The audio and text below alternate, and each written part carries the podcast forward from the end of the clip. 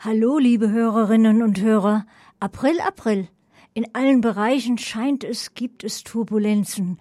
Irgendwie liegt mir der Spruch auf der Zunge und wieder grüßt das Corona-Murmeltier. Gar nicht lustig, ich weiß. Vielleicht lenkt sie unsere Sendung heute ein wenig ab, obwohl wir auch über hochaktuelle Themen sprechen werden. Wir lassen einen gewissen Vogel zwitschern, Kröten oder Frösche quaken, selbst die Bienen kommen bei uns wieder zum Summen. Das heißt, wir kümmern uns, dass sie das tun. Sind das schöne Aussichten?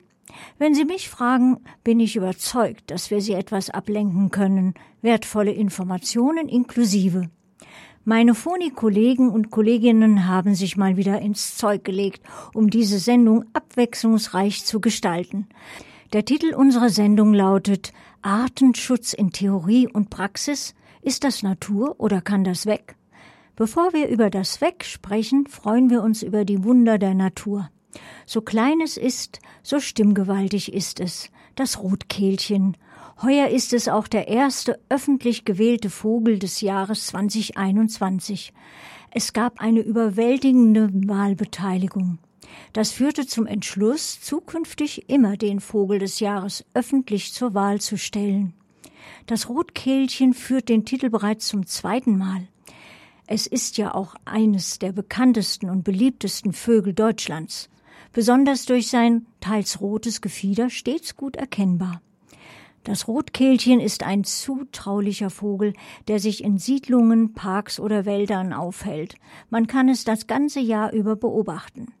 Das tut auch unser altbewährter, zu den besten Ornithologen in Bayern zählender Manfred Siering, Vorsitzender der Ornithologischen Gesellschaft in Bayern e V und stellvertretender Vorsitzender des Bund Naturschutz Kreisgruppe München. Manfred Siering ist Träger des Bundesverdienstkreuzes am Bande sowie der Naturschutzmedaille. Kollegin Petra Spitzfaden hat sich einmal mehr gefreut, im Interview mit Manfred Siering noch einiges mehr über das Rotkehlchen zu erfahren. Herr Siering, aus Sicht des Naturschützers ist das Rotkehlchen als Allerweltsart jetzt eigentlich eine gute Wahl? Auf jeden Fall könnten äh, andere Arten nicht so versinnbildlichen, was das Rotkehlchen auch tut. Das steht nämlich hier für die Vielfalt in unseren Gärten. Und ich glaube, es ist doch eine gute Wahl gewesen, wenn ich mir auch vielleicht vorstellen hätte können, das Rebhuhn oder den Wachtelkönig, das sind aber alles Arten, die kennt der Mensch ja heute kaum noch. Die hätte ich vielleicht auch in die engere Wahl genommen. Was macht denn das Rotkehlchen jetzt dann so beliebt? Das Rotkehlchen ist schon immer sehr beliebt gewesen, schon wegen seines Äußeren. Diese großen dunkelbraunen Augen, die hübsche Färbung, also rot zieht er immer. Das sind also die Hauptgründe dafür. Dann hat es eben dieses Schnäbelchen, die kurzen Flügelchen, das Schwänzlein. Sie merken schon, da spielt über das Kindchenschema mit. Und im Gegensatz zu einer Amsel, die also viel gröber wirkt und viel langschnäbliger und nicht so putzig und auch nicht die hohe Stirn hat wie das Rotkehlchen, da trifft das Kindchenschema eben weniger zu. Also das sind die äußeren Gründe. Und dann kommt natürlich hinzu dieser himmlische Gesang, den das Rotkehlchen bringt, der also von keinem anderen Vogel so vergleichbar ist. Das Rotkehlchen hat ja einen sehr typischen Gesang, haben Sie ja schon gesagt. Hören wir kurz mal rein.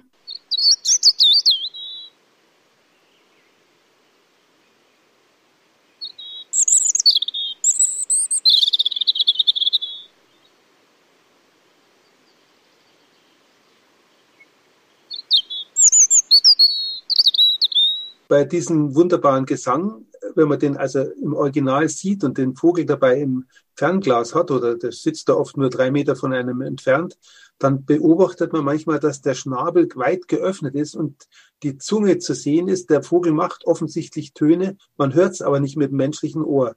Und das ist der Beweis, dass die Rotkehlchen auch im Ultraschallbereich singen können. Also das ist eine ganz tolle Sache. Das Rotkehlchen hat noch wesentlich mehr drauf, äh, salopp gesprochen, als wir Menschen hören.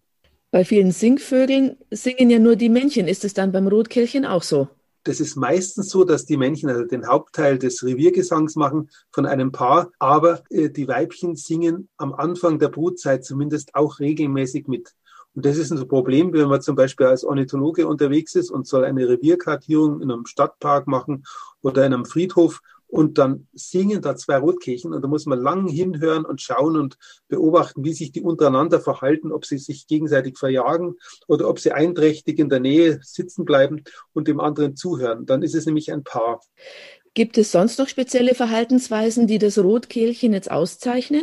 Rotkehlchen sind sehr aggressiv und kämpferisch. Man hat sogar beobachtet, wenn man einen orangen Wollknäuel, der etwa die Rotkehlchenfarbe hat, auf einen Ast spießt und dann daneben den Rotkehlchengesang abspielt, dann kommt das revierbesitzende Rotkehlchen und tobt um diesen Wollknäuel herum und versucht, den runterzureißen und zu zerpicken und zu zerfleddern. Also richtige Tötungsabsicht ist da äh, zu sehen. Und am Rotkehlchen hat man natürlich auch große Orientierungsmöglichkeiten äh, erforscht und man hat festgestellt, dass die so Ferritmoleküle haben, die am Sehnerv des rechten Auges angelagert sind, mit denen es Magnetlinien wahrnimmt. Es gilt ja auch als ausgesprochen zutraulich. Ja, das ist das ganz Wichtige.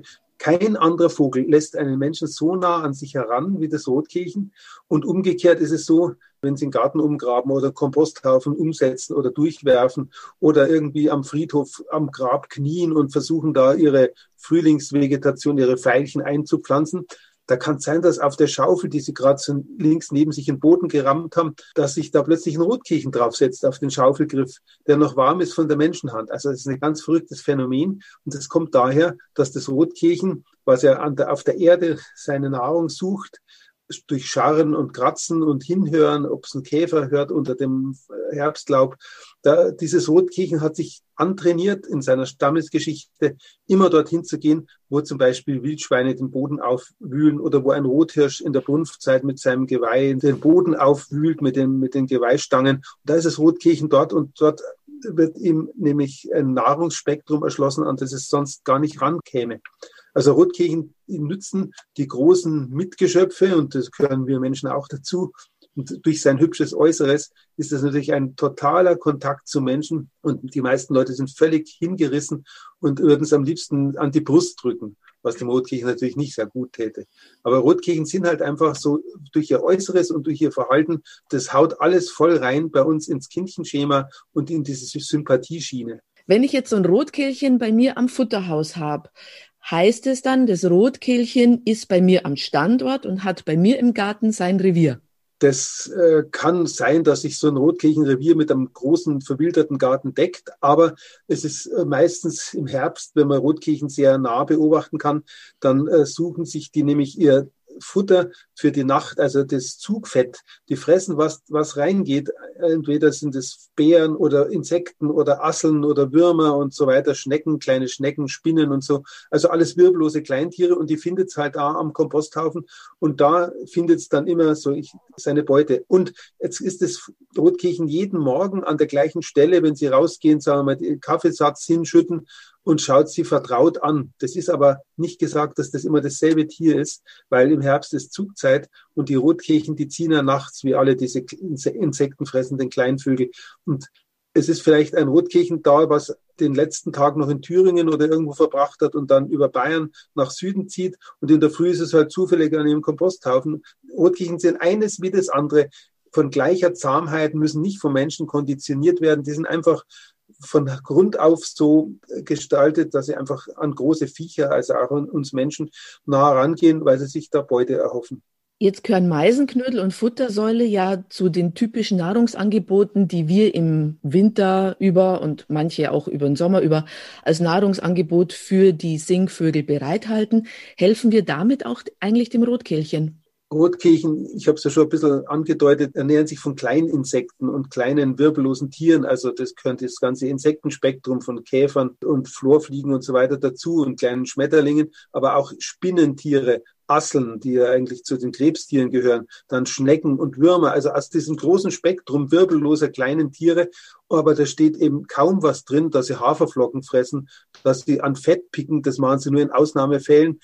Sie picken höchstens mal Rosinen, das mögen sie sehr gerne, weil Rosinen entsprechen auch der herbstlichen Zugvogelnahrung, wenn es also zum Beispiel Schneeballbeeren oder Ligusterbeeren oder am liebsten natürlich Vogelbeeren gefressen werden oder auch die Pfaffenhütchen. Das Pfaffenhütchen nennt man sogar Rotkehlchenbrot. Und das ist die eigentliche Nahrung, die ein Rotkehlchen in der Zugzeit braucht. Und auch im Winter, da versucht es halt dann zu überleben, indem sie diese überdauernden Beeren, zum Beispiel der gemeine Schneeball, der hängt da bis ins Frühjahr rum, da gehen sie dann auch in solchen Notzeiten an Bachufern, an den gemeinen Schneeball, der dort häufig wächst, und verköstigen sich dort. Also auf den Menschen ist es nicht unbedingt angewiesen.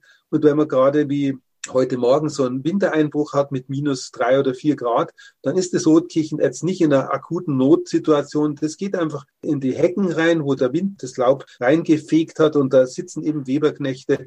Also das ist eine ganz fantastische Sache, und wir könnten eigentlich da in dem Sinn aufs Futter verzichten, wenn wir Wildnis im Garten zulassen. Herr Siering, herzlichen Dank fürs Gespräch. Nichts zu danken, habe mich sehr gefreut.